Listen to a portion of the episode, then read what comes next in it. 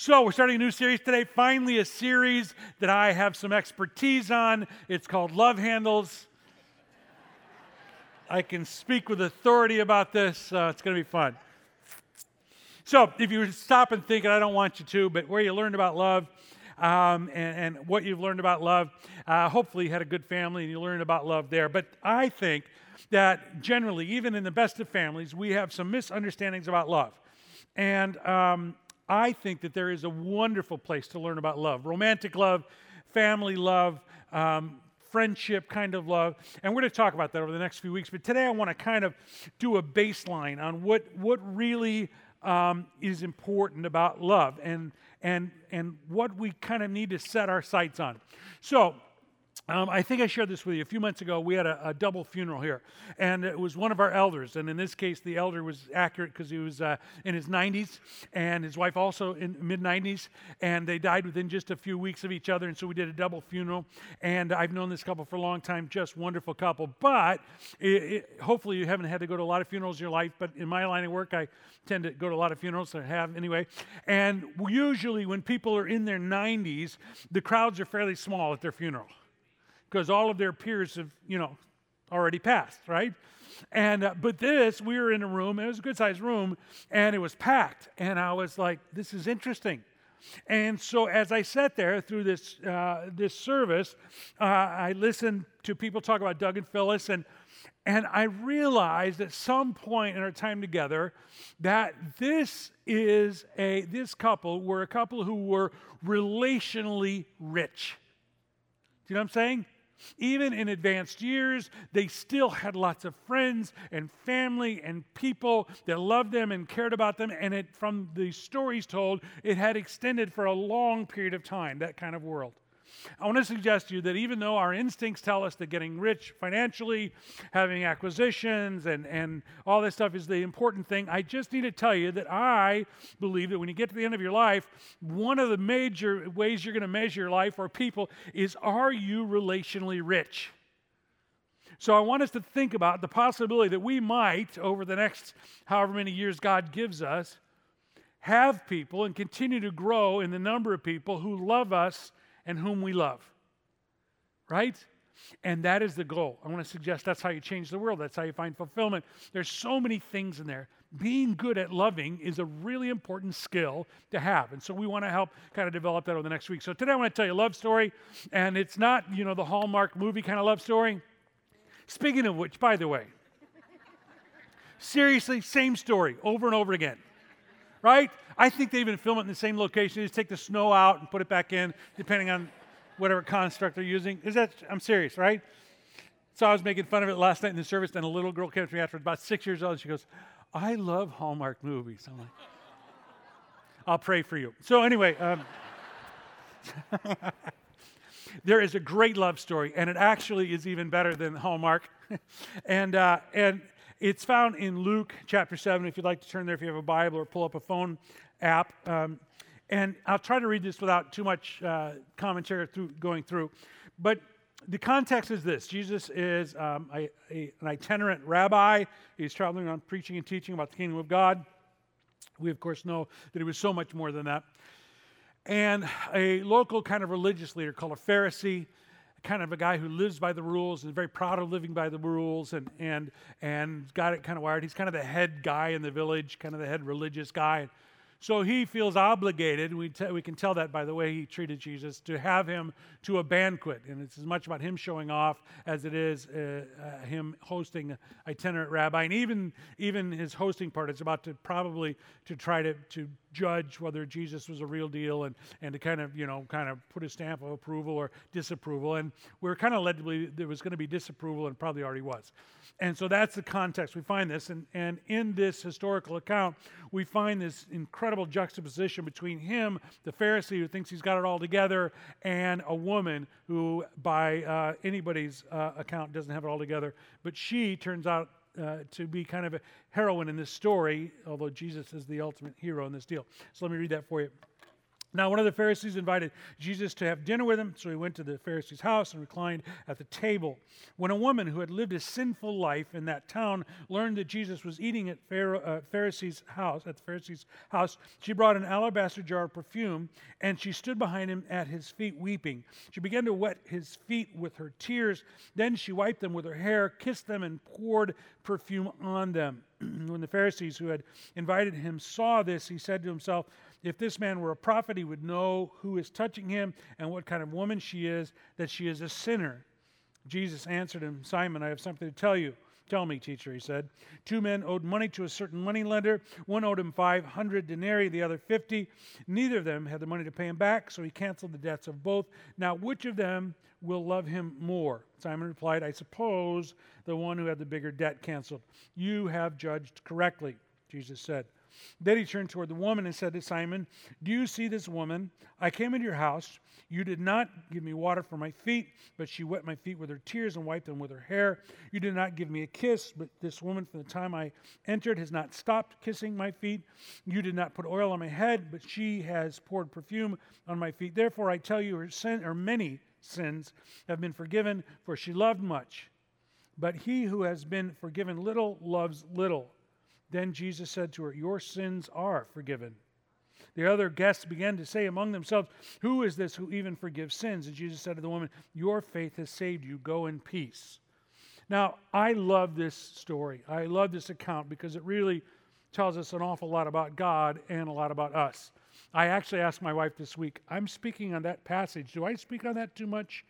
Because I, this and the prodigal son are like two of my, because I so identify and um, with more than one figure, frankly, uh, at times, depending, depending on when it is. I love this passage because right off the bat, we you, it's not what you may think it is, or maybe it's what you think it is, and a whole lot more. Right off the bat, we realize that uh, there is this contrast between uh, between Simon and this woman, and we begin to read Jesus' heart. We begin to understand Jesus' heart and what really happens. But we also learn something else. Because at the very end, we find out that this is really an instruction on how to be more loving. It, it, really is, it's the way to be more loving. Here's what it says Therefore, I tell you, her many sins have been forgiven, for she loved much, but he who has been forgiven little loves little. So, I want to give you some thoughts. If you want to be better at loving, you want to improve your relational world, uh, there's some things you need to do, and I need to do. And it's the first one is to humble ourselves. Here is a word you would not use about Simon the Pharisee humble. He was full of himself. He was, he, you know, I'm a rule keeper and I do it really well and I'm better than the rest of you and I've got it all together. But to truly love, you can't be all about yourself. If you're full of self, you have no room for anyone else right? If you're self sufficient, self absorbed, that's why uh, we find out that narcissists can't really have relationships because there's no room for anybody else because it's all about them all the time. Everything that drives them is about them. And so if you're full of self, you can't allow someone else in. But here is the problem because we live in, in, this, in this world uh, where we are taught that we are supposed to have it all together. As a matter of fact, if you um, were uh, meet people or whatever, you want them to think you have it all together. If you doubt that, just check your most recent um, social media posts. There are no posts of you without makeup, cleaning the garage, in your baggy sweats. You are done up, you are ready to go, you're on vacation, you're at your best because you want people to think that's what your life looks like. But it doesn't. We only project the highlights because we're about something called image. We want people to think we've got it all together. You don't go on a first date and say, I just need to tell you up front, you know, before we order our food, I am a hot mess. I am just, I am just a mess. And if you get involved with me, it's going to be messy. Right? You don't do that because everything in you knows you don't do that. But here is the problem you can't have real love based on an image. Because an image is out here, but love happens in here. And so, as long as I'm projecting out here, you can't love me because you're not getting here. You're only loving that. Right? So, we have this contrast between Simon the Pharisee, who's all about this, and this poor woman who comes in. Now, I need to tell you a little bit about this woman, all right? She's a sinner. Now, not that just that she sins, because she does a lot, but it's that she is in the classification of sinner. So in the Pharisees' mind, so if you ever er, studied a caste system at all, you have, you know, you have the kind of the people up here, the, the priestly rank or whatever it is up here, and then you have the untouchables down here, right? You, you follow me? Well, spiritually, in that society, she was an untouchable. She was a sinner, probably because she was a prostitute. And so she not only did things that made her a sinner, which, by the way, so did the Pharisee, but he wouldn't admit it, right? But she was also classified as a sinner, untouchable. She couldn't come to the worship stuff. She wasn't to be, she wasn't to be involved in the community. She had been pushed to the edges of society. She was both one who sinned and a classification of a sinner. Is that see what I'm saying? Pharisee, sinner, right? The sinner comes walking in. Now, it's not that unusual that they might come and, You know, there's an important visiting rabbi in town, and so it's not unusual that everybody would crowd around to see them, kind of like a celebrities in town or whatever, and that they'd even stand around the outside of the banquet, outside the walls or whatever, and hope for and possibly get some of the leftovers or whatever. That's not unusual. But this woman came in to the deal, okay? She comes in and she goes to Jesus' feet. So they're laying reclining, and she goes to Jesus' feet. Now, here's what you've got to realize everybody in town knows who she is. Matter of fact, some of them know better than others who she is, but they would never admit that publicly, right? And so she goes right into right into a place where she's going to be condemned, she's going to be rejected, she's going to be whatever, right? She knows that. She knows that, but she believes, and here's the question we don't know. We don't know how she knows about Jesus. Did you hear him speaking earlier in the day? Has she heard others talk about what he says? Somehow she knows about Jesus and it's already had a significant impact on her. Somehow she knows enough that she's willing to humble herself in front of everybody and try to find something, something she's been missing, some a fresh start, a forgiveness, whatever it is that she knows she's missing. She she believes that he might be the one, and she's willing to humble herself and find it. None of, us, none of us, none of us can have a loving relationship until we humble ourselves. You go into a marriage thinking you got this wired, you are in deep doo doo. You go into a friendship or as a parent thinking you got this figured out, you're in trouble. Relationships are humbling because everyone's different and both people are different. So, one of the things we learn is to start yourself humbled. She humbled herself, unlike Simon the Pharisee. Now, there's an interesting thing that happens here. She is not full of herself. She is, she is empty and, and, and bankrupt spiritually. But she does still have a will, and she has decided to exercise her will in the hopes that Jesus can do something for her. How do we know that? Watch this. It happens in, um, in verse 37. A woman in that town who lived a sinful life learned that Jesus was eating at the Pharisee's house, so she came there with an alabaster jar of perfume. Now, that's an important little story, part of the story there. It, it, if I were watching a TV courtroom drama, I would say that goes to intent. She committed humility with forethought. she went there with the intention of doing something. Now, we don't know how much of what she did was planned out, but there was something about what she knew of Jesus. Whether she had seen him or heard him or heard about him, she went there with this perfume for a reason. Now, you need to understand in her line of work, um, it was probably fairly important. Uh, because, you know, things were unpleasant at times, probably, and a little perfume might help. The other thing is probably her life savings. It was probably as expensive uh, as she could find, and it was probably a life savings. It was something very valuable, valuable to her. But she didn't go there to buy something from Jesus. And we'll find out about that in a moment. So, first of all, we come with humility in any relationship. The greatest thing about a relationship with God is that you can be humble before God and know that He loves you. And it teaches you that humility is actually an important part of relationship, of loving. And it's okay. And it's a safe place to learn that. Many relationships, we have to buck ourselves for whatever, whatever rebuff might come, whatever criticism might come. But in our relationship with Christ, we can come humbly, knowing that we will be loved. It teaches us the beginnings of how to, how to be loved and to love. The second thing is she came eh, not only in humility, but vulnerable. Now, here's, here's where it's kind of interesting. You need to understand some cultural backgrounds here. So um, she stood behind him. She's crying because there's something about this man, unlike any other man she had known, and she had known a lot.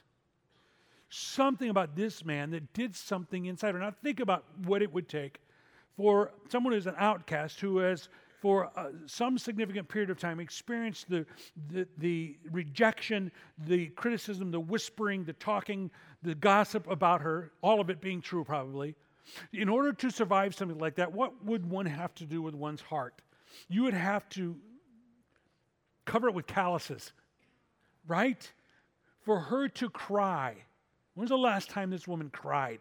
I mean, you just got to think about who this woman was. And now she's standing at this man. She doesn't know, but she knows something. And we don't know how she knows it, but she knows something powerful. And she's crying. And she begins to wash, to cry on his feet, and she takes her hair down. Now, here's something you need to know. It sounds weird to us, but if you were to go to, you'd be a guest of honor at somebody's house on that day, what should have happened, and she knew what should have happened, but didn't happen because Simon was full of himself and not really interested in what Jesus was going to teach him. Um, there should have been um, water, at least for him to wash his feet, because, well, obvious sandals, donkeys, streets, open sewage. Practical, right? We're all going to be together, have lunch. Please wash your feet. I'll wash mine. No water. Um, the the um, the kiss. You ever meet somebody from France or Southern Europe and they kiss you on both cheeks, right? It's just it was just a greeting, like me coming to your house and not shaking your hand or giving you a hug, right? And me, you know, just walking in, you just kind of walking away. So it's just, a, and then uh, anointing like the head with with oil, which is you know like essential oils take away the headache. I have no idea what the oil thing was about. It was just a cultural thing. Just want to see if you'd buy it, and you did. That was good. Um, none of these things happened, and this woman saw it, and she stepped up and she did all three things. There was no water but she was crying, and so it fell on his feet. And so she began to take her hair and to wipe it up, right? And she she kissed. She didn't feel worthy to kiss him on the cheeks. She kissed his feet, but she kissed him. She was doing, and she used her perfume on his feet. She was doing all the things that should have properly been done for him as a guest of honor. Because she alone was interested in who he really was. She alone was open to that. She alone was was willing to humble herself. Now, here's what's really interesting that second one is a big deal. First of all, that she would break out of the crowd and break into this august group of important people in town was a problem. And, and the Pharisee notices it in a moment, kind of, you know, he's waiting to see what Jesus is going to do. But before that happens, something, something shocking happens. She not only breaks through and she goes to his feet, but she does something else. You ever heard the phrase, uh, take shoes off, make stuff at home? You ever heard that phrase? No? It's kind of a hillbilly phrase where I come from. How about let your hair down? Hey, let your hair down. It's Friday night. Right? It's a phrase. She let her hair down. It didn't mean the same thing that, then that it did. Our phrase comes from the 1600s, in which it meant let your hair down. It's going to get a little wild, get a little raucous. That's kind of where the origins was. In her day, there was only one place to let your hair down if you're a woman. It was in the bedroom with your husband. Hers was in the bedroom, but not so much with her husband. That was the symbol of letting your hair down. It was shocking. It was improper. It was way out of line. But here's an amazing thing about this woman. There was something about Jesus that she knew, she perceived that something important could happen if she would humble herself and be vulnerable. And so here she is in front of all these people. They all know the truth about her. She doesn't know if Jesus does or not. But they all know the truth. And so she just does what she does. She takes her hair down. You all know it. I know it. I want him to know it. This is the truth about me. What an amazing thing. You see, one of the things that gets inculcated with us with this whole image thing that I talked about is hiding. We become very good at hiding. And when you hide, you don't find love. When you hide the truth about yourself, you don't find love. I have on back in the day, um, we were a smaller church, and there were no other options. I had to do counseling occasionally. I am not a good counselor. And um, people would come to me, they never came back, but they would come once. And and a part of why I'm not a good counselor is we'd be sitting there and I'd be talking to a couple, sometimes young, sometimes older, and, and they'd be telling me why the other one's such a jerk. And, And, um, and at some point, and it was usually the male that I wanted to do this to, I wanted to grab him by the throat, which is why I'm not a good counselor, and say, What is wrong with you? Who do you think you're fooling? You're not fooling me, you're not fooling her, and I hope you're not fooling yourself. Unless you get real with this thing, your marriage is not going to survive, and you are not going to survive. That's why they didn't come back a second time.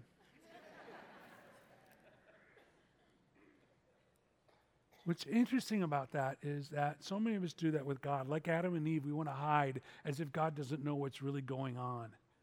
Again, the reason Christianity, having a relationship with Christ, is such a great foundation for our relational world is because we got to come in front of Him every day in prayer and admit the truth about us and stop hiding, right? And then when I stop hiding from God, I can stop hiding from you because I already know He loves me and you're going to have to deal with it. You choose to love me or not, but He loves me, and I'm going to tell the truth about me. Can I share something that's not in my notes that'll probably get me in trouble? I don't know if you know this, but not all churches run relationally smooth all the time. Did I say that diplomatically? And you know what's interesting over the years, especially when we were smaller, and I've been doing this a really long time now, is that when there was some conflict, sometimes that the pastor might become the target of that because he's the kind of the authority figure in the local congregation. I mean, in other churches, not ours so much, but. And I remember when I was young in ministry, and I would just go running over there and try to fix it. What did I do? How can I fix it? What do I need to do? And you know what I discovered? It and by the way, daily before God, God created me a clean heart. Show me my wicked ways. And to people I'm accountable to, elders and friends, uh, show me, tell me, my family, tell me I want to know, I want to learn. But in those situations, you know what I found more often than not? that that person was hiding from something inside themselves. And I became a target because they wouldn't deal with their crud. I'm not saying it happened every time, it's only like 95%. it's true in my marriage, too, by the way. That woman needs to get it together. But anyway, I think we all know who's the problem in that deal, right? okay, no hiding from that. So here is, here, is the, here is the deal. The deal is that she wasn't hiding who she was. She comes and she lets her hair down. but Jesus knew. Jesus wasn't offended, he wasn't freaked out. It's only when we get truthful about ourselves that God can bring healing and restoration, and love can penetrate the deepest part. If you're going to love, you got to be humble, you got to be vulnerable, you got to be willing to risk. You can't love like this. What a great image. Your body's saying this, and your mouth saying, Oh, I love you. No, you don't. You're sitting with your arms crossed. Love is this. Love is not this, ever, right? And so she says, This is me. What a powerful thing. And and there was something in her, in her calloused heart, somehow, whatever she knew of Jesus had pierced calcified thing that was her, her center of her emotions and had begun to glow just a little bit with hope. Just enough that she had the courage, the hope that she could come and that she could be vulnerable. She could be self revealing in hopes that something powerful would happen. It's an interesting thing. I, I was reading C.S. Lewis in, in his book, uh, The Four Loves, and, um, and, he, and we're going to talk about those over the next few weeks. But in his introduction, he, and this, I hope you can hang with me on this because it's really cool in my head. I hope I can get it out.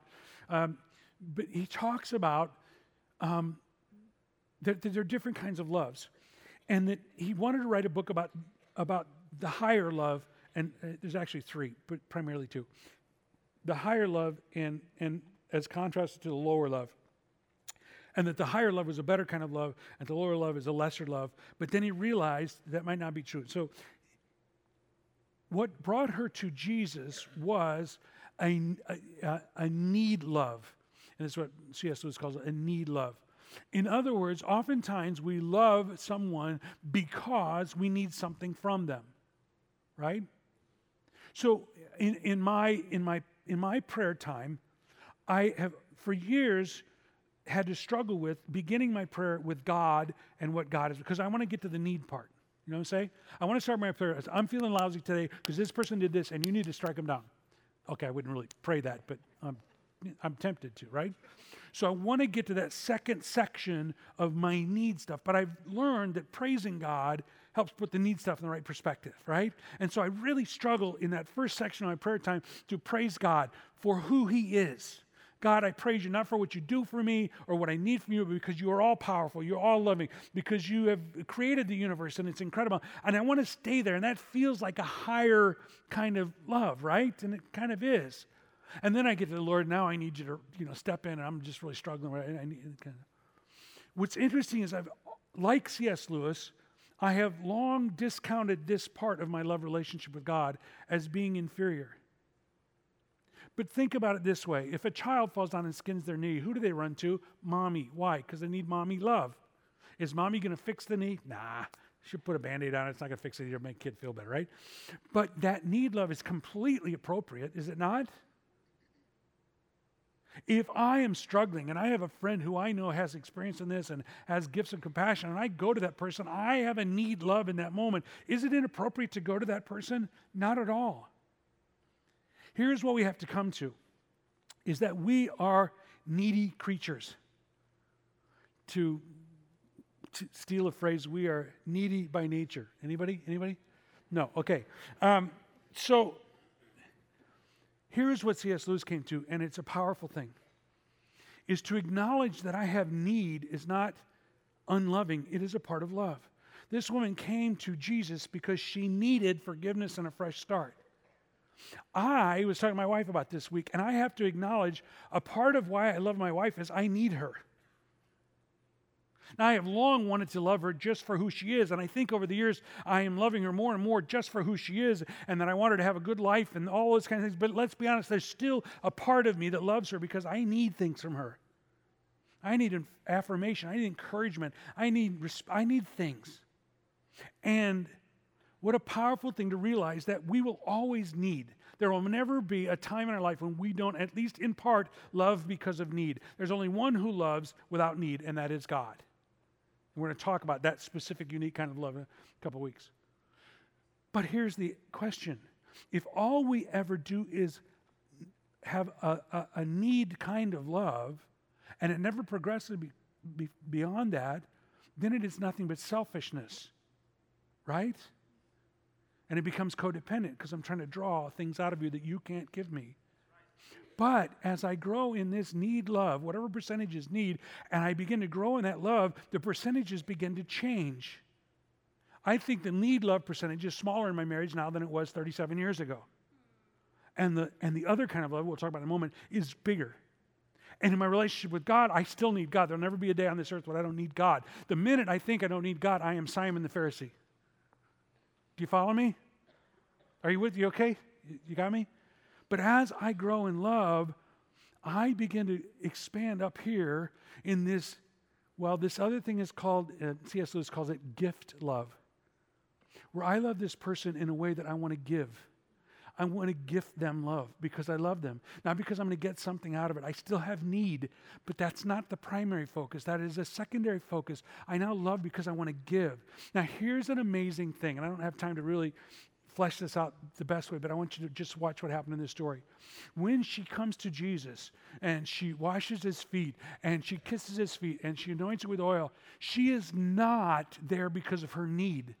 Somehow her need has already been met. Her need for forgiveness, her need for hope, all that stuff has already been met. She is coming back to give out of a giftedness, a, a gift love. Do you follow me? Watch this. Uh, we'll read it in Scripture and, and, hopefully it'll become more clear. Um, I'm reading through the passage here. So here's in verse 47 Therefore I tell you, her many sins have been forgiven as her great love has shown. He didn't say her sins are forgiven because she, she loves greatly. No, no. The love is the response to the need being met. We know that she, her need has been met because of her great love. Do you see what I'm saying? It, the order matters. So there's both. She loves him because she had a need, but she loves him because he met the need. And that both will continue on going forward. Um, and he says, and then he goes on, as her great love is shown, but whoever's been forgiven loves little. By the way, he wasn't saying that Simon didn't need to be forgiven. He was saying Simon wouldn't be forgiven because he wouldn't ask for it because he didn't think he needed it. And so, what he's saying is if you humbly come before God and you receive forgiveness, you have this increased capacity and skill of loving, both because you have a need love and you acknowledge that. By the way, for guys to acknowledge that we need in a love context is almost impossible. It is almost, women just understand that. You guys, you know, you, you, you watch your movies and you come back and you do it right. But we don't watch those movies. So we have a really hard time acknowledging that we need in a loving relationship.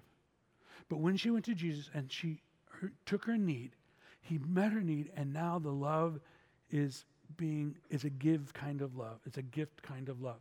And then he, he goes on with this. And he says, and by the way, it wasn't her love that saved her, it was her believing in Jesus. It says this He says, Your sins are forgiven. And Jesus said to the woman, Your faith, not your love, not your gift, your faith, believing in me, your faith has saved you. Now go in peace. The outcome of loving on a need level, on a gift level, is because you believe in that person, believe in Jesus, is peace. Do you see, see that, how that works? In my brain, this is really cool. I don't know if you're, you're into it or not, but the outcome of love is supposed to be peace. And the way we learn to love, yeah, I like that. I want to finish with this.